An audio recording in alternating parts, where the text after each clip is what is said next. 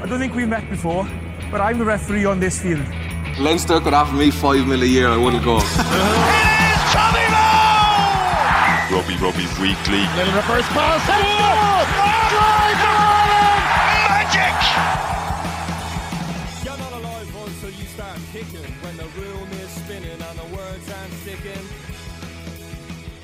Hello and welcome to the 42 Rugby Weekly. Gavin Casey here, and I'm joined as always by my esteemed colleague Murray Kinsella of the 42.8. Murray, how are you? How's your week been going? I'm great, Gav. Thanks very much. How's the form there? Super. I'm down west, and life is a lot simpler all of a sudden. Things are going really nicely. Bernard Jackman, delighted to see your face as well. How are you? Yeah, excellent. Thank you. Excellent. Brilliant. Busy week, Mur, with uh, David Nucifora's biannual address, State of the Nation address. Some state the nation is in, by the way. But uh, we'll get into all that a little bit later on and chat about some of the topical stuff happening at the moment as well. I wanted to begin with news that just broke this morning as we record on Thursday of Sean O'Brien's exit from Connacht. He's joining Exeter. It was on the cards for a while, really, Murray, wasn't it? I'm not sure how widely it was reported, to be totally honest. It was one of those where you just kind of catch it through the grapevine and presume it to be fact. And I'm not sure that any Connacht fans are necessarily surprised. We know what kind of player Exeter are getting as well.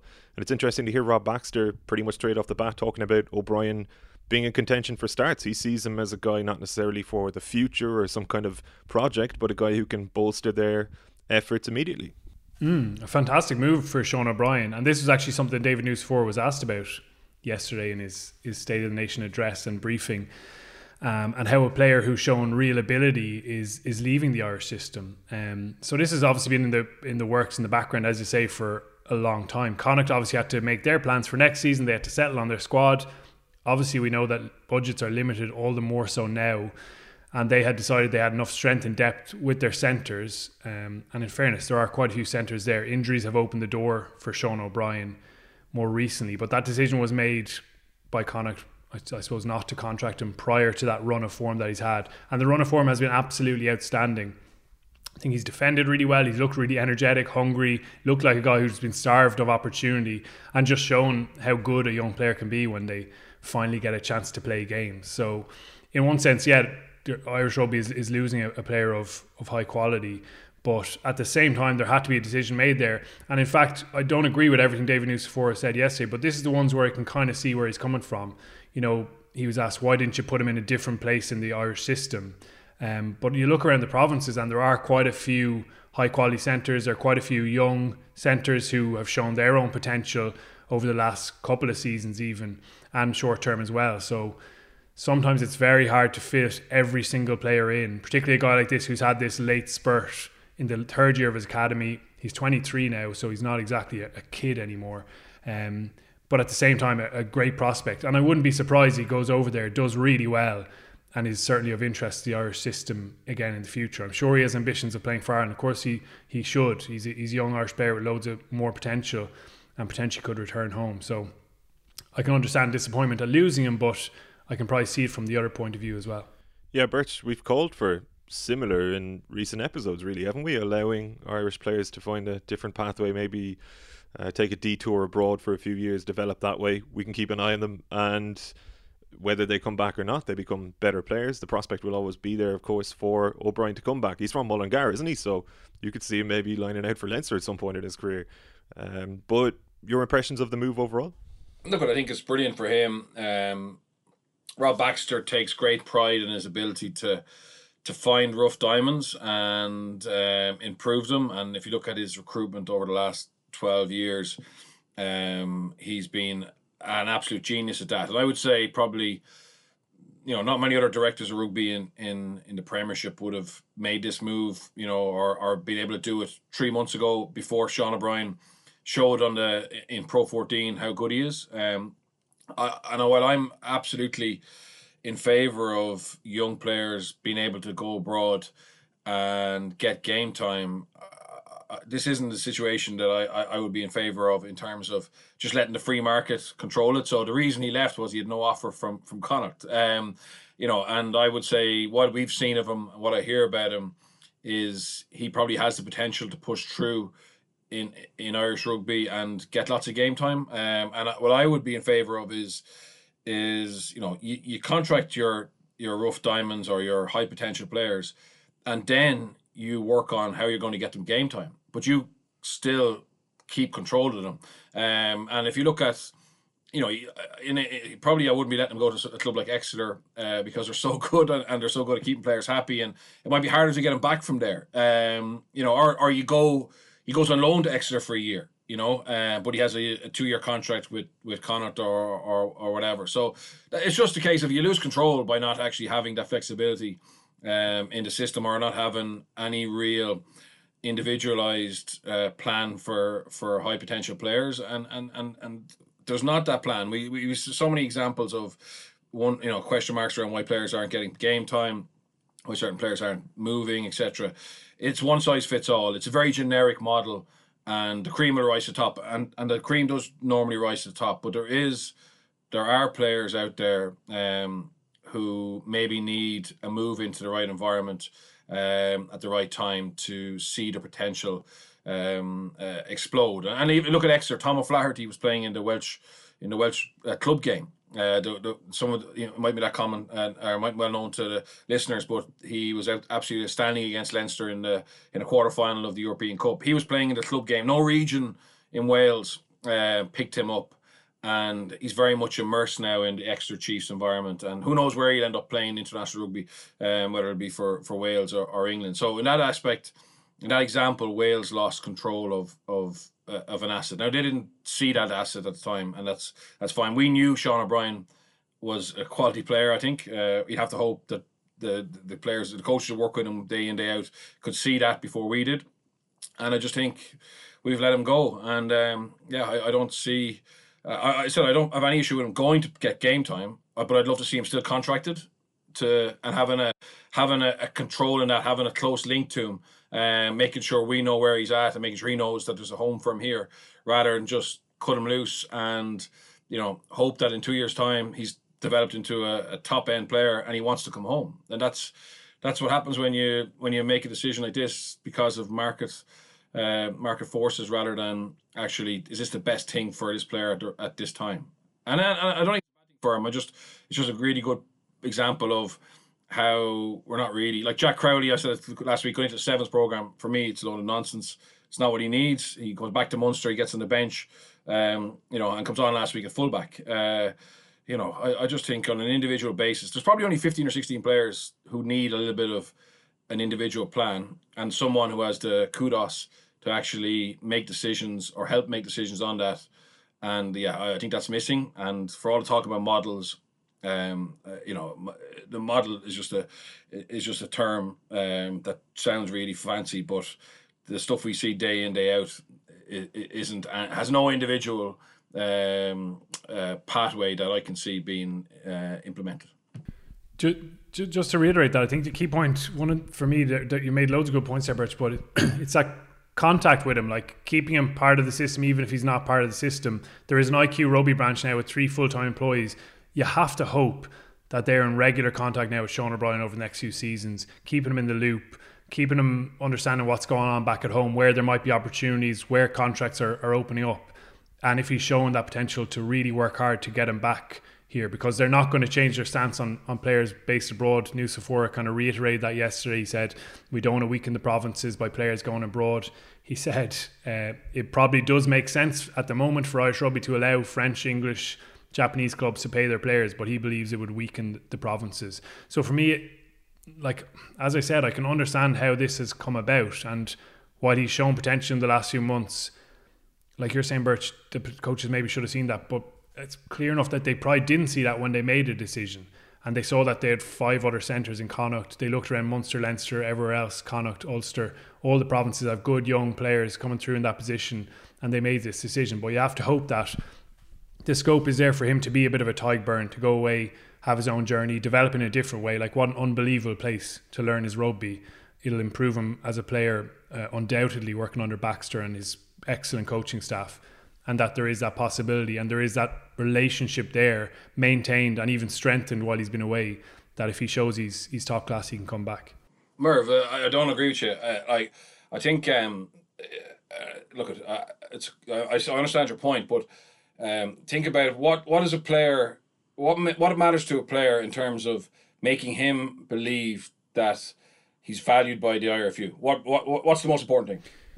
Getting a contract, but like, Okay, so right, so there, there's that's the starting. so whose spot does he take, Birch? Like, who who's who, No, no, who misses out on game time on a contract, especially now the budgets are even tighter? Like, Yeah, I understand it's a difficult decision to make. Okay, and and there has to be fall guys, and there's fall guys eh, in admin jobs. There's fall guys um, in player contracts. We saw Munster with, you know, quite a few high profile ones. Um, I'm talking about, and I, I would argue maybe some of the Munster ones. You know, we've those players have had a long stint, and we know what they can do. And that there was a decision made based upon the realization of their of of their talent. So knowing what their maximum is, I think with Sean O'Brien, um, there's a there's a gap there. There's a margin for improvement still. Okay, so he could look at every player could become you know a, a top class player or become a, a starter for Ireland, but realistically, there is enough we see in him to think, yeah, he actually has a genuine chance at it. Okay, yeah, he actually has a genuine chance of improving. And my argument, is, like my argument to you, is, and I've been in this situation, uh, uh, and I played in, in England. Um, you know, now I went on my own uh, on my own choice, but um, but if you have if you've been let go, and Rob Baxter and Exeter Chiefs in this example show they rate you, okay, by actually putting their money where their mouth is and giving you a contract. A guy turning up in an IRFU tracksuit every now and again to buy you a cup of coffee isn't important. And also, Rob Baxter will want uh, that player to completely focus on what Exeter want. Whereas if, if the situation is a little bit different, you contract that player, you loan him out to Exeter. Well, then there's an onus on on the club who who have. Maybe they pay a little bit less, so you share the costs. It's it's a it's a it's a partnership then, okay? And again, I mean, like it's a question. The question is around the player. It's not. I don't think every player should be kept. I, I- I'm in favor of some, some players who can't get game time. You know, just cutting cutting loose. And, and Brian Byrne in Bristol is a great example of someone who's who's gone over there and just played week in week out a- and must be enjoying it. Looks better. It's not. That's not an issue. I'm talking about those. You know, 13 is a hard position to to play. Okay, so in Ireland we've lots of depth, but who have we from the age? Who have we 22 and younger that we can say you know, how many of those, how many 13s are, are between the age of 16 and 20, 23 who we can say, right, um, these guys have the potential to replace Gary Ringrose or, or, or Robbie Henshaw or whatever. I don't think there's, there's more than five. There's more than five who've done enough. Yeah, but like I'm talking about when they made, and like I'm not trying to talk down Sean O'Brien's Bear. I think he's excellent. As I said, I think his form's been brilliant. But when they had to make a decision, he hadn't even really played for the senior team, and now he's had a run of four games, which is what it is really. Um, and I, I'm guessing that they didn't feel they could rip up their plan based on that kind of short term uh, run. I suppose. Like look at Ulster. James Hume has been brilliant. Like you don't want to push him out of place. Stewart Moore has come through. He's been excellent. You've got to keep the likes of Luke Marshall around your squad. In Leinster, they've got Conor O'Brien, his older brother, um, and Tommy O'Brien and Jimmy O'Brien have shown potential at 13. Um, like stalwarts like Rory Scannell, Rory O'Loughlin in, in, in midfields. They're important players who've shown they can perform at a relatively high level for longer periods over the course of their careers. So I, I'm just saying I can understand where the squeeze was now, particularly with budgets with, with budgets cut. I agree with you totally that you can adapt and shift the model to integrate more players or to find a source to keep players on board, as you say, with a loan system or with a genuine link to another club based abroad. Um, so yeah, I can Yeah, agree with you on that front. No, no. Look at. I, I'm not blaming Connacht on this because I, I, I presume that they knew this guy had talent, right? Because it's very rare a guy trains really badly. You don't see any glimpses of it, and then they come in and play and look so comfortable. That that doesn't happen very often, right? And also, let's be honest, he hasn't landed from Mars. He's been in our system. He's played under twenties. He's played for Clontarf. He's been around, right? So we have we have a talent ID uh, department who apparently have data, information, footage on all these players. So, like, my point is when Connacht give that list back to David Nucifora or whatever and say, these are the guys we're contracting or we want to contract, these are the guys we let go, is there no red flags? Is there no stars after certain players? Because I think in this situation here, if I if you have the if you're focused on keeping the best players in Ireland, which we're told that is the focus because you can't play outside, and the best place to be in our for every player is to be in Ireland. Well, then you have these players earmarked, and you ask Connacht back. Well, why are you letting go of Sean O'Brien? Because all our talent ID models and data tell us he is number six in the depth chart, or, or he's one of the top young underage 13s coming through. Can we be flexible here? Can we? Can you find the money somewhere else? Because let's be honest, it wouldn't be a huge amount of money. Um, can we find the money somewhere else? Um, is there another player you can let go who maybe has reached the maximum? Um, do you need that that seventh um, seventh lock, or can we give you? Can we front load some of the money we're going to give you in two years' time so we can keep him? That's the stuff that has to happen, Murray. Um, uh, in my opinion, like it, it doesn't make sense to me that um, that we can't. Like I love the fact that that Munster and Nucifora were able to to find the money to get Zebo. Okay, I, I love that. That's shown. That's shown. Okay, maybe he won't get back in the Irish team. Maybe he will, but it's helping Munster be stronger, right? And that's what the IRFU should be doing, helping the provinces be stronger. And I just think in this situation here, for the amount of money that was involved, um, and like if, if we knew he was good, why wouldn't why wasn't there some way of trying to find a way of of, of keeping him in our system? And even let have Connacht have an extra centre on the roster for for a year, a year that Bundee Aki is going on the Lions tour. We know players tend to to to miss a little bit more the year after. Like there's lots of little things that you can you can sit down and talk about. Uh, and um, and again, uh, like it's just my opinion on it, but uh, I I don't see I don't see how with such a small player base, four teams, everyone aligned, we all know everything. we have got data coming out of our ass, uh, and we can't actually go right. There's a player here about to leave. Um, can we actually think about something that we could do? Like it does. Like what chances? What chances does Sean O'Brien, who hasn't who's a late developer. What chances the Sean O'Brien who who can't get to England? You know, they've no chance. They're they're gone because the club game has been written off. Unless he's a seven specialist, he, he's finished. And they're out there. The Tom O'Flaherty's are in our game. They're in our they're in Ireland. They're in Ireland in the club game. But just there's no way for them. Hmm. I suppose our like yeah. I don't want to sound like I'm sticking up for for, for IFU here, but I, I do No, like there's only point. four provinces. Um, there's only a limited number of spots. I mean, there's so many players who've missed out who've been probably as talented or nearly as talented as Sean O'Brien is. Some more who can't get through, and that's a strength of the system as well. Is that the squeeze is so tight. I mean, yeah, you could absolutely make an exception for Sean O'Brien, but why not make an exception for loads of other 23 year old guys who've played a, a handful of times for a province and just haven't quite pushed through while they're in the academy? Like it didn't happen for him because there was other good centres there. Um, Connacht at the moment can't even afford another loose head prop at the at the moment. They're going into next season with seven, maybe down to six now with Dennis Buckley injured. So, yeah, it might only be a small amount here and there, but I think you have to make hard decisions at times, and, and this is one of them. And it's it's it was probably brutal on Sean O'Brien, but he's landed on his feet, which is which is the best thing. He's got a great move. Um, I'd be hopeful to see him back. Yeah, just to reiterate, absolutely, you have to make hard decisions. It's probably the most ruthless, um, you know, profession you can have. But if you're in a system where it's not about today that matters, uh, uh, and there's a long-term plan, and it's it's Team Ireland, and, and everything goes towards the national team. I, I don't see the the logic in letting somebody who's already shown. I don't agree with you that he, he hasn't shown. Um, he's when they made the decision, he hadn't players. really played. Like he, he, and again, I'm not trying to criticize him, but he hadn't really played for the senior team when they made the, the call. Like, and it does it highlights a weakness that players don't get a chance to show how good they are, and then the decision is made, and then they he gets a chance with injuries opening up, and, and he gets a chance to show. Like, it must be hard. I don't know as a coach, as a as so, someone in those decision making uh, places to make a really rounded decision without seeing them play, and that was probably the case here.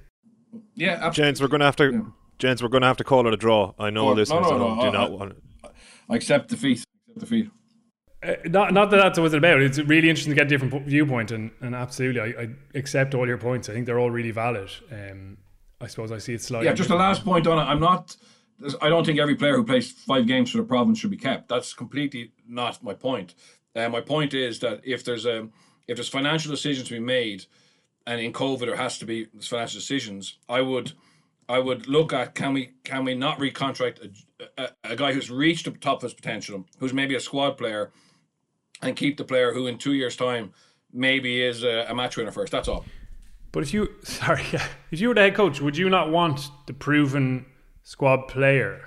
You know, Yeah, if, would. if, you know if your job is on know- the line in terms of winning matches and losing matches. Absolutely, but this isn't Ireland isn't run like as uh, as probably cutthroat as the top 14 or France. Um, and this is where you go to the union and you you explain, or they, hopefully they already know. If, if, if things are right, they already know. In New Zealand rugby, in New Zealand rugby, uh, they would find a way of of being flexible and keeping their their their best talent. That, that that's my point. Yeah, I know listeners didn't want to hear me interject there, but we do have to move on. We've other things to chat about. Some of it tangentially related to what we're talking about now, and we have a bit of a a deadline or a time limit as well. Um, Murray, Kieran Pearson had a question which uh, is related to this, and he was wondering with Connacht confirming the signing of Leva Fifita, are there any rumours or negotiations around the other provinces of more players coming during the off season that you know of? Any particular names popping up or positions that provinces are eager to get more depth in? Well, according to all the head coaches, they're they're finished. And Andy Friend said that the other day. Uh, he did kind of have the qualifier of that loose head prop slot. I mean, Dennis Buckley was getting his scans this week. Obviously, they their fingers crossed, but it looked pretty bad. Everyone could see that, and even by his own post, I think on Instagram, kind of confirms as much. So he could be missing into the start of next season. And as I said, that leaves them down to six props, which is a, a really low number. Uh, as you get going in a new campaign. So I'd imagine they'll be going and asking, as Bernard said there, about um, maybe increasing the budget slightly to, to get someone in. Otherwise, I think they're all pretty set. As we said, like budgets have been rolled back. Um, players have accepted reduced salaries, shorter contracts. So there's not a whole lot of wiggle room there. I would have loved to have seen Leinster go out. I think Birch has mentioned this before and sign a really big, powerful, uh, probably in, in the in the second row. Um, but I haven't heard any names on that front, and, and actually haven't heard much else. If if I had, you'd be reading it on the forty two. or hearing it on this podcast, Bert. You've broken plenty of transfer stories here in the past. Some of which, some of which don't seem to be get picked up to the extent no. that maybe they should. Yeah, no, I think I'd, I'd say we're done. Bar as Murray said, a late injury, a Dennis Buckley dispensation to, to be, they need another prop anyway. Um, Connacht did so uh, with Paddy McAllister leaving. So, um, yeah, I don't. I think it's done unless Leinster get some money somewhere to, to bring in. a Leinster have the non-Irish qualified spots. Um, obviously they need to get it pushed through with the RFU, but I don't think I think it's done. I think it's it. It's going to be very low um, excitement value. We, we got our news early with the likes of Jenkins and, and Nakarawa. Um, uh, but yeah, I don't think there's a huge amount happening. Bert, you mentioned earlier on we were chatting maybe James Cronin would make sense to Connacht like that would. Well, I, again, like I, you know, I didn't agree with James Cronin not staying in Munster. I thought Munster needed more front rows rather than less. Um, but that's decisions being made now. And yeah, James Cronin, like if you look at Connacht, they should they would have lost to Munster only for Andy Friend took off his starting props in the 38 minutes and brought on Bealham and and, and Buckley. And against Treviso, you know, with Buckley going off after 40 seconds, that was effectively the match. I mean, Treviso just took the game uh, by the scrum. And um, you know, I, I would worry for Connacht next year um, if they don't, if Buckley's injury is as bad as it looked, um, and if they don't get inadequate replacements. Uh, and again, James Cronin wouldn't it be great to keep him in the system? Um, and I know it's expense and, and all that, but um, him going away, uh, James Cronin isn't a million miles away from being an international or being a starter for Ireland. If we had a few injuries, obviously with with Cian Healy, um, you know, being a, a, little bit older, not having, we're not sure how long he's going to play on for. Um, I think Cronin in the Irish system would be great, but uh, and it would help Connacht. And again, that's the kind of thing you know. We all say, "Oh, the RFU have to give give the provinces foreign players." Yeah, I think that's that's an added uh, extra, and it can make a huge difference. But what about actually giving them the, the Irish qualified players, the guys who are already internationals, um, to help them? And yeah, it's uh, I think James Cronin to Connacht would be a great boost for Connacht, and him and Buckley. Um, you then you have two really experienced, proven loose heads, and I love you know Wycherley and Liam O'Connor's potentially in Munster, but I just think if you want to be winning the European Cup, which Munster do and and should be there thereabouts, you know, you, if you have Kilcoyne, Cronin, Wycherley, O'Connor, that's not an area of weakness. You know, it's not an area of weakness. You could argue the hooker. I would argue the hooker and tight head. You need more depth there, but they're not going to get that now, and haven't done a great job of bringing through Knox or Salanoa enough this year to know how good they can be. But that's their own uh, choice. Um, yeah. So for me, Cronin to Connacht would be a smart move for everybody. One last question on Connacht. This one also came from Kieran. And he was saying, with Andy Friend's comments about whether Abraham Papali'i will still be playing rugby union if he can't get his tackle technique sorted, is that very harsh for a coach to be saying publicly, specifically how he phrased it? Obviously, they've put work into improving Papali'i and more needs to be done, but I can't imagine this will help a player's confidence or motivate them to do better if your coach is publicly questioning whether you're up to the task, especially as he recently agreed a new one year deal. Should Friend have approached what he said differently? Sticking with yourself there, Brett, you know the language of coaching. What did you make of that? Yeah, look at every time a coach speaks, it's framed, and uh, unless they've completely lost the head, um, you, there's a there's a method behind it, and Andy Friend is is very capable of of getting those messages across and framing his responses. I think there's no secret that they've worked really hard with with um, with Papali'i um, in terms of his technique, and they've been soft and they've been understanding, and they've done the tackle tech, and they've spoken to him, and they've lost out because he's been banned and eventually you have to just you know call it because other players, it's not just him. It's the it's the rest of the team who have to finish a game with with with 14 and and have to you know play without him. So uh, I think this isn't throwing the player under the bus. This is probably just his frustration and wanting Abraham and, and everyone involved with Abraham to know that this can't continue. So I think it's fair. Murray? Yeah, well, it was definitely pointed. It was um, something that he had kind of brushed away immediately after the match, but clearly had thought about it and wanted to get a, a, strong message across, which you would imagine has been privately reiterated as well. Because like three red cards in his first season is just astronomical, isn't it? And now the impression is in people's heads, and you heard Jared Butler even say that during the game. Uh, it's just because he's a big guy, he's getting noticed, but but unfortunately, it's because he's hitting people in the head. Certainly, in two of the cases, they've been really bad ones. Connacht felt the one against Zebre was harsh, where there was a late change of direction from the, the ball carrier. But I mean, the last one was a, a five week ban. We haven't heard yet what this ban is going to be, but you would imagine they'll be extremely harsh with it, given the really recent, I suppose, track record. Um, and he'll miss games in the, in the start of next season. And he's a guy who we've seen when he's on the pitch, he's unbelievably impactful and explosive and look like being really important going for uh, going forward into into next season. So it's massively frustrating for them. And as I said on the podcast on Monday for members, like he has a massive responsibility to to get it right. Even with this example against Benetton, he's absolutely trying to make an impact. I totally understand that. That's his job, but he's got massive uh, scope there to go even slightly lower and still be quite dominant with it. I think so. Yeah, that work they're doing, the time and effort they've put into him as a project, having kind of brought him out of out of the blue, I suppose, in terms of a signing that we never really expected or anticipated. They want to see some some payback for that, which they've got in terms of his, his performances when he's been on the pitch, as I say. But I can totally understand the stronger message, um, and I think it'll probably get a response. Like it's a it's an eye opener for Papali'i as Murray mentioned there, Rugby Weekly Extra on Mondays, he delved into Munster's victory and Connacht's defeat with Eoin Toolan. Members.the42.e and be sure to check out GAA Weekly as well with Maurice Brosnan, Fintan O'Toole and Kerry legend Marc Ó Sé. Okay, Murray, the biannual briefing. Uh, did you leave it with more questions or more answers this time around? Always more questions, I suppose. Um, when you're in the, the briefings, in fairness to Nucifora, he's very good at um, fielding a question, washing it around for a couple of minutes and and you're kind of tracking along and, you, and then you realize after the fact when you're transcribing it that he never really said anything or gave you the detail you were looking for you know? So loads of positive messages about club rugby being important about the RFU are working away in the background to see what that interface between club and pro game will look like without any detail there. Uh, spoke about IQ rugby. We're going to see loads of different different players from even outside the UK coming in through that system um, without mentioning names or, or anything like that. Um, and I suppose highlighting that he'd recontracted all the players that Irish Rugby wanted to recontract um, heading into next season. Um, and generally, he feels that things are in reasonable health. He batted away a question about the RFU missing out on several of the targets in their own strategic plan.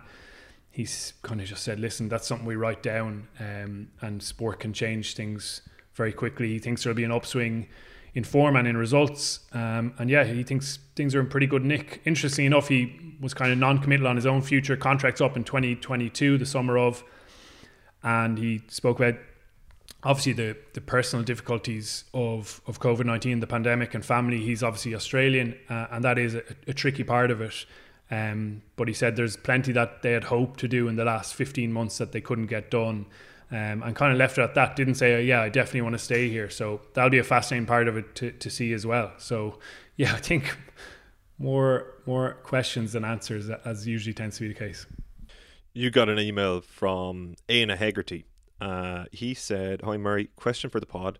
The IRFU are completely neglecting the AIL as a player pathway to professional rugby, but state that there is a small player base and they set up the IQ system. Why is there not a club interpro series or even organised games between the province A teams against a club provincial side, so like Munster A versus Munster clubs, to see if any players stand out at that level? Or an underdog program like the GA did years ago, in which professional contracts are available, sevens or provincial, something in uh, something for which uh, the AIL players can aim Bernard, I'll throw that to yourself because you touched upon it just before we were feeling Kieran Pearson's questions a moment ago about the IAL. We have also discussed this in the past, but I guess it's worth bringing back up in light of Nucifora's comments. Yeah, I think um, like this is one where they'll like sometimes people go, "Oh, lack of resource, etc." The the best resource we have is is actually in Ireland in terms of all the clubs and schools and population. Um, and if you look at how much money and time and, and how, how big a part of the program it seems the high performance pathway, the NIQ model is, and the sevens model is, which in reality, um, you know, it'd be a small small amount of players who, who are ever going to come through that. And I, I just I think we've got it all wrong. It'd be like, you know, the reason Dublin are, are, are successful in GA is obviously they have the structures right with population. The reason Leinster are successful is the structure and population. Um, and, and for us as Irish rugby, uh, as a team and as provinces, the, the numbers are in Ireland. The numbers are in Ireland in the game spread across the whole country. That's where you have the best bang for your buck. And we spoke last week about, you know, non-traditional areas, West Dublin, Tallaght, etc. Like, it's madness. I mean, we've three people full time in England uh, in the UK looking for for um, Irish qualified talent, and like, where is the where is the actual benefits of that in terms of the amount of investment in it. And also at neglect, I think if you had a domestic game that was completely aligned, motivated, etc., that's the that's the icing on the cake. The sevens is the icing on the cake. But it's like for us, that's the only thing that really matters. And actually, um, actually, what we we've all what we've done, um, and the areas that we haven't tapped into, that there is a lot of potential players, supporters, Alec etc just marginalize them. Uh, uh, it makes no sense to me. It, it, absolutely, and I and I know this. I know this is Welsh, so I'll give you the background to this. So when the WRU bought the Dragons, there was a frustration internally in the WRU that there wasn't enough being done by the four regions to recruit from the exiles program. Okay, so they had a, a guy whose job was to develop um, depth charts and Excel sheets with contacts of these kids playing in England who were Welsh qualified, right? And there was hundreds and hundreds and hundreds, and they had a list down to twelve year olds, etc. And it looked really impressive, you know, a PowerPoint presentation with hundreds of names, different positions. Go take your pick, right? But when we actually, I'm sorry, the pressure was on me then because the WRU bought the Dragons. The Dragons is the nearest region to England. The Dragons had probably the poorest talent pool because obviously years of, of underspending, we hadn't been able to keep our players. We, we the academy had been closed down, etc. So we actually didn't need players. So the pressure was on me to go and bring back all these exiles. You know, uh, it was like a pot of gold. Uh, soul is a pot of gold. Uh, but when you go when you go out there, there's only a couple who actually are good enough. You know what I mean? And um, like same because obviously it's a far smaller number than are playing um, in in Wales, or a far smaller number that are playing in in the in the Bectives, in the Colleagues, etc. In, in in Ireland. There's just more more bodies. so obviously there's going to be more chance of, of more talent here. And and again, for sure, you know, there's talent um, uh, that that can come back. In Wales, in fairness, Ross Moriarty, steeped in Welsh uh, rugby um, history from his father and his uncle you know, went to Gloucester, played for England under 20s. I'm not sure whether he won a World Cup or won, or played in a World Cup final for England under 20s. But Wales knew that he was good enough to play for Wales. So they, you know, and I was part of bringing him back to Wales. So you don't lose out on many players by not having three full time guys over there. Um, because the, the cream will rise to the top. And when they become 19 or 20, their agents know if they're Welsh qualified, Irish qualified, Scottish qualified, etc. So you find out about them. You actually find out about them anyway, and then it's up to if Munster want to sign a, a Mike Haley or you know Ulster want to sign a Will Addison, then they go and sign him. Uh, but they sign him based upon okay, they take into account he's Irish qualified. That's a help, but they actually judge him against you know what's in, what's in Munster, Darren Sweetnam or or whatever, you know, and you're judging like for like. Whereas this whole thing about there's there's hundreds of kids in England who are Irish qualified, yeah, there is, and that's great. Um, but you'll find that they'll naturally go through the pathway anyway, um, and it's not necessarily the IRFU who are helping them all the way through.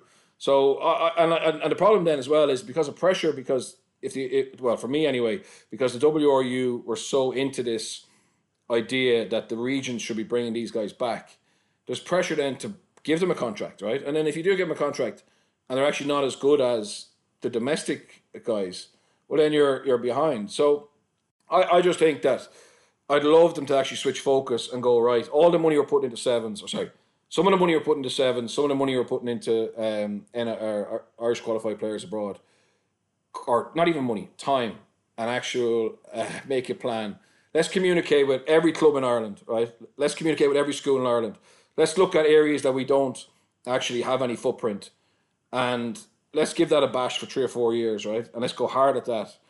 And I'd be shocked if we actually hadn't got more players uh, coming through from that anyway. And Irish rugby was in a much better place with a stronger connection between the top and the bottom. Uh, I just think like uh, it's it's it's lovely, but it's it's icing on the cake. It shouldn't be the fundamental. And some of the some of the comments you hear about the, the propaganda about the sevens, you know, Will Connors played sevens. Yeah, he did, but like that didn't make Will Connors the player he, he is. The the six years in Clongowes, uh, like playing rugby every day, playing 15s every day, going into the sub academy, going into the academy. That's what made him. And uh, while it's nice for them to play a little bit of sevens, the only way for me that sevens is is is is a viable option in terms of the 15s game. It can be its own game within a game. Um, is if they're getting players and athletes who aren't in a traditional pathway, and they're so good at sevens and they become so skilled in rugby um, that they can become viable options for the national game. If not, it's a separate game. So, yeah, I, I, think you know I was interested when Murray said, "Oh, David's very good at taking a question and washing it around and giving the answer." And in fairness, that's his job. His job is to is to praise everything they do, and I suppose as pundits, our job is to actually question: Is that a good strategy, and uh, does it really make sense? And the whole idea about you know you have to put something on paper in terms of strategic plans. I mean, my job is in in I sell market data to financial services, so maybe I'm I'm biased um, I'm also a salesperson, so every week I have to sit down with my boss and say, by the end of the week, I'm going to bring an X, okay? And I have to commit to that. And obviously, sometimes I miss, right? But I'm not just giving them a number off top of my head and hoping it come comes off. I have to be held to account. And if I if I miss consistently, I'll be put on a performance plan. And if I continue to miss, I'll be I'll be let go. And likewise, when financial institutions publish their annual accounts and the the CEO speaks, the market moves the market moves based on results because that's what people want. Did they say they were going to turn over X amount? Did they turn over X amount? Did it cost cut to this amount, etc. So for me, I just think it's amazing that we have a strategic plan that's apparently driving our strategy, but actually the measurables don't really matter. Only if you hit them, they're brilliant, and if we don't hit them, sure, you have to write down something. It, was it was mind boggling. Uh, it was the most shocking um, thing for me from yesterday was that the things that we've all been saying, that's what we're chasing, that's what we're working towards. You know, semi final of the World Cup, uh, the other KPIs across women's and, the, and national game, that they actually don't really, there's not, it was just put down on paper, like it doesn't matter. Well, that leads us on to Caolan's question which was, Murray, on yesterday's National Field Day, that is the David Nucifora briefing day, should the Irish fans start to rethink expectations and opinions surrounding the game in Ireland? All throughout the silly season of contract talks, there was a lot of why did player X get a contract when my guy, player Y, didn't, so on and so forth. Add to that the inconsistent narratives and viewpoints about signings and departures, and recent views that Ireland's three successive third place Six Nations finishes are gigantic failures at boardroom level more than on the field. Should we as a fan base dial back our harshness when in reality our provinces are still relatively successful? The national side are, on paper, probably the third best team in Europe, and maybe, just maybe, revisit the fact that the Joe Schmidt days were a peak time and coming short of this success is not a failure. Uh, Niall echoed a lot of that. I won't read out Niall's message in full just because we need to get a move on here. But um, it's sad, really, to hear Caolan go down this route. a passionate rugby fan, a knowledgeable rugby fan such as himself, for his expectations to have been diluted to this point where he's settling for being the third best team in Europe, where there are really only six teams. Actually, probably five.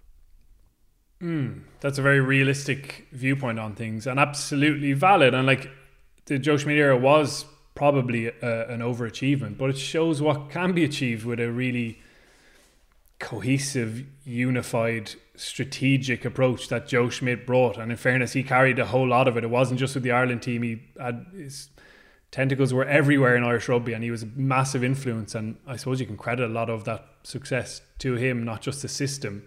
Um, I, I think Irish rugby should be aiming high. Absolutely. Like we've got this model that everyone talks about as being brilliant. David Nucifora flags all the time. We've got this great model, central contracts, keeping players in Ireland, um, not playing abroad. Like, what's the purpose of it if you're not going to aim high and, and try to achieve Six Nations titles? There aren't that many competitors in World Rugby. Like, it's bizarre that Irish Rugby hasn't been in a semi final of a World Cup when there's so few teams who are in any way competitive. Like, I think it's been underachievement when you look at a longer uh, time period. Absolutely, our our population is is small, but I think it should be ambitious in, in what it's trying to achieve. And the worrying thing at the moment is that it, it looks to be going um, on a backwards scale, like not just leveling off, but actually slightly declining. As news, as I said, Nucifora thinks there'll be an upswing. He thinks it's very close, but um, I think there are a couple of worrying signs there, as we've discussed across the board, and that's just not a national level. That's in the game, the club game, the disenfranchised people there, and and as Bernard mentions, all those things like IQ rugby and sevens, they probably drive an even bigger wedge. Even over in the UK, like there's this like a volunteer network over there called the IRFU Exiles that have been doing amazing work for decades and decades um, and seems to have just been vanished from the, the face of the earth. Those people are still there trying to spot Irish kids and doing a great job at that. And many of the players who come and play underage rugby um, still with Ireland are, are from people like that spotting them on the ground. Um, and the sevens thing is, yeah, it is tricky for someone who's looking at the vast promotion of that, even through the IRFU's own uh, social media networks and website, and thinking, you know, the, the club game could do with that kind of boost and that kind of um, praise, I suppose, from David Nucifora. So, yeah, there, there's all sorts of worrying signs there, I think. Um, but I don't think Irish rugby should just settle for being middle of the road. That's just not a, an ambitious organisation, an ambitious way to do things. They should be aiming high, and, and Joe Schmidt and his team showed that it can be it can be achieved. To be fair, so did Declan Kidney and his team, and so did Eddie yeah. O'Sullivan and his team. Bernard, it's not just uh, like I understand completely Caolan's point about Schmidt, and there is, I think, an argument to be made uh, that Ireland overachieved towards the end of his reign, but we were aiming higher than third in Europe for the previous decade as well. Yeah, we were, but I think that we've um, we're only getting to see now um, the results of probably trying to just completely focus on the only jersey that matters is green jersey, and trying to dilute the identity of each province and having the provinces having more autonomy over over what they do. I think what I'm sensing is a push to centralize everything. Right, the more like we're and this is being slowly happening, more control for the rfu Um, the provinces having less say in how, how things are run, uh, and I think that's a disaster for us because I don't know if if I, I think the people who have the the most uh, passion and the most uh, risk or uh, yeah or risk and reward is the people closest to the to having skin in the game and they're the people who at, at provincial level um, so I think everything being ran out of HQ, you know, um, everything ran by a model um, is is not helping us, uh, and uh, we're getting further away from where we are. And I think, like 2018, there was still strong rivalry in, in Irish provincial rugby, um, and I think since then it's be it's it, by moving players around and not having actually focused on what Munster can produce, what Connacht can produce, what Ulster can produce, and then fill in the gaps. But I, I just think that everything is now, oh, you control everything, you know, we're told the IRFU control the hiring of a CEO for the provinces. Uh, like that's that's too much for me. You know that that's completely. Um, you know how how much does one person know about every single aspect of of running businesses, running provinces? Uh, it's for me, Munster should have autonomy uh, and be competing, fighting tooth and nail with the other four provinces or the other three provinces. Um, and I think that the more become, and, and that's across everything. That's across young players, you know, uh, other players. That's across their domestic game, how they produce players. They should be creating the best possible pathway for Munster because rugby's not new in Munster. Rugby's been in Munster for as long as it's been, and you're right, close as long as it's been in Leinster or other parts of the world. You know, Connacht as well. Connacht have to have their own bespoke um, model in terms of how they're going to do things. But if everything is coming down via some model sent from the RFU, um, like I, I, I also think the best people are in the provinces rather than necessarily in HQ. You know, like that's just the nature of it. The best people tend to want to work at the performance end of it, and the performance end of it, unless you're coaching the national team in Ireland, is Leinster, Munster, Ulster, and Connacht. Um, ch- chance to win a European Cup or a Pro 14. So I, I, I fear that the centralised model has been pushed too far, and I, I think if you let the provinces um, create their own uh, way of doing things, obviously there's the, the players are contracted with IRFU, so there has to be boundaries. But I, I think we're getting further away from success, and and this is, it's nonsense to say that third is where we should be. We should always be looking to be winning it every every so often um, and in the top two because Wales is the perfect example. The what Wales are doing without you know half the money we have um, and you know very a smaller population. Okay, people say it's the it's the national game, but you go and see how many kids are playing soccer in Cardiff and Swansea now. Um, you know, uh, Wales have overachieved, and that's great. They that they, they see that as being testament to them. I would say we underachieve, um, and that that can't be allowed to happen. And, and and it's not just it's across talent ID, it's across referees, it's across coaching.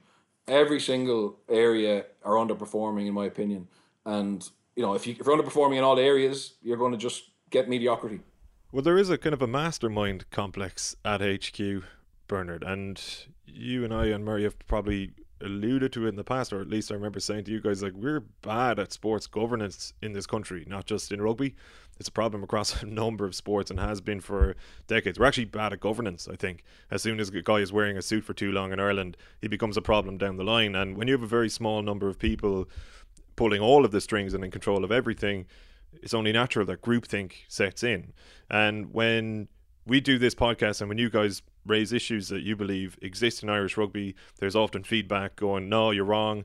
Uh, this is where we're doing everything so brilliantly. And I genuinely think there are delusions in the IRFU that everything is going swimmingly because they're not open to uh, any sort of an outside challenge. And uh, eventually, this kind of uh, consensus forms that everything is rosy in the garden when if you open your eyes or smell the roses, they're they're not particularly uh, nice looking at Six Nations tables, looking at uh, say the provinces in Europe over the last couple of years. So like, how does that change, or can it be changed? Just just one of the worrying things on that like is that now the financial situation isn't great. Like they lost 35 million last year, 30 million this year. Again, Nucifora hammer that home, need to get crowds back in and saying that, listen, we weren't able to do the stuff we wanted to do in a whole lot of development areas because of the pandemic. Um, and it's like, it's obviously a valid reason, but it's also you would hope not going to be an excuse moving forward not to try and push these things on. Like an an organization like the RFU has to have ambitious objectives that aren't, as Bern says, just related to the Ireland team. Having a really vibrant, connected, um, aligned to the pro game AIL should be as just high a target for them. You know that's not the case at the moment. Speak to anyone in the club game, and they're worried about the direction that's moving in as well. So it shouldn't just be about those headline targets as well. You look at that strategic plan and the All Ireland League, it basically isn't mentioned in there. Like there's pages and pages of bullshit in there. And the All Ireland League, I think, is in fine print in the kind of terms and conditions at the bottom or whatever it is. It's not really part of the strategy. Um, so that kind of stuff is as important in terms of objectives, and that all contributes towards a, a healthier end product at the very top. Just on that, money obviously you know that's going to be excuse honestly the domestic game if you do it properly the volunteers will actually do 90% of the work you know, you get actually um, a competition structure that that motivates them, that attracts them. They will they will run with that, and they've done it for years. You know, it's actually the problem is now that they don't actually, and the fact that it's barely mentioned in, in the strategic uh, plan, you know, isn't a, isn't a great sign, or it is. It, it's kind of proves where we feel it's at. So yeah, I, I think that the the the money issue is not the problem. It's it's actually connecting and creating a, a vibrant um, domestic game is is what's needed. Because it, one of the other interesting things that Nucifora did admit yesterday was that Irish rugby, I mean, no breaking news headlines here, is too reliant on the school system. He said, yeah, it is. Uh, and he spoke about, listen, we've been looking at ways to get into non-traditional areas of, of the country. But as we've discussed in, in depth probably in this pod, where is that? Like, what are we missing? What have we not seen? If it was really the case, that we plaster all over their website every single week, and we, we it would be in our faces. So we're not really seeing that, and that is a big issue again for Irish rugby. Like, it's handy to rest on the laurels and take in the the top school boys every year. It's a brilliant system. I would never knock anyone involved in that. I think it's doing unbelievable work in Irish rugby but you've got to look beyond that and you've got to have different strands um, and build different ways of getting players through and just having people in the game playing rugby that aren't even going to be pros at all um, because that's part of a healthy sport as well yeah just murray absolutely i don't disagree with that at all but the schools are doing the schools are doing the work for themselves mm. as well i mean mm. like, they're not very much the RFU haven't gone into uh, all the schools and said this is what you need to do. They've been doing this for donkey's years, right? And they're they're producing players um, because that's what that's what they do. It's it's a sport they play in their school, and there's a, a very good comp- uh, good competition in Munster, Leinster, and Ulster that has kudos for those players and parents and past pupils, etc. So the competition is looked after that. So absolutely, yeah, we are very reliant on it, but we actually the people who are saying they're too reliant on it haven't actually really um, built it Okay, so what have they built? Like, I mean, it's not as if they've been so focused on the on the school's game for the last twenty years, and now they've said, "Shit, we're too reliant on that." They actually haven't done that. So what have they done? What have they actually done in the meantime? Like I'm telling you, I'm I'm coaching my old school, um, and and Leinster, you know, Leinster help out a little, uh, etc. There's no I've no complaint against Leinster in that, but the reality is, it's the carrot of the players wanting to play for their school in a competition in third year and in, in, in sixth year. Um, that means a lot to them. And they have consistent fixtures in first year, second year, you know, fourth year, fifth year, where they play the same guys uh, every Saturday, you know, the same schools, etc. So the competition looks after their development. And you can argue that they're not coming out skillful enough or athletic enough or whatever. But like they're they're doing their job to a certain extent. They are producing players and, and those players are getting to play for Leinster and Ireland and Munster, etc.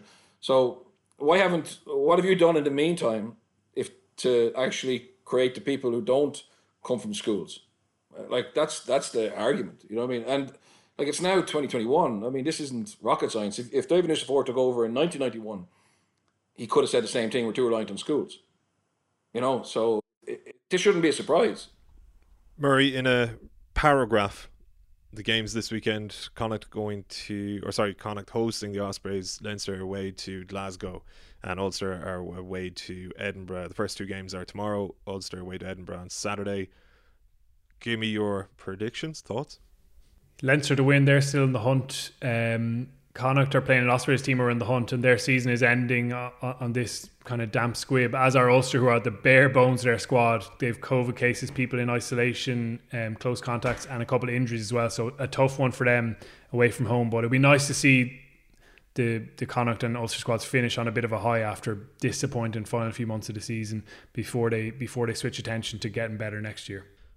Murray, thanks Emil, as always. Cheers, enjoyed it. Bernard, thank you. Thanks, lads. Catch you soon. Thanks to everybody at home for all of your uh, listenership questions. Thanks to all the 42 members in the WhatsApp group and beyond. Members.the42.e if you want to join them in there. Support our independent sports journalism. Enjoy the rugby over the weekend. We will be back on Monday with Murray and Owen. I'm back next Thursday otherwise. Till then, take it easy. I don't think we've met before, but I'm the referee on this field. Leinster could offer me five mil a year, I wouldn't go. it is Tommy Moe! Robbie Robbie Weekly. Little reverse pass.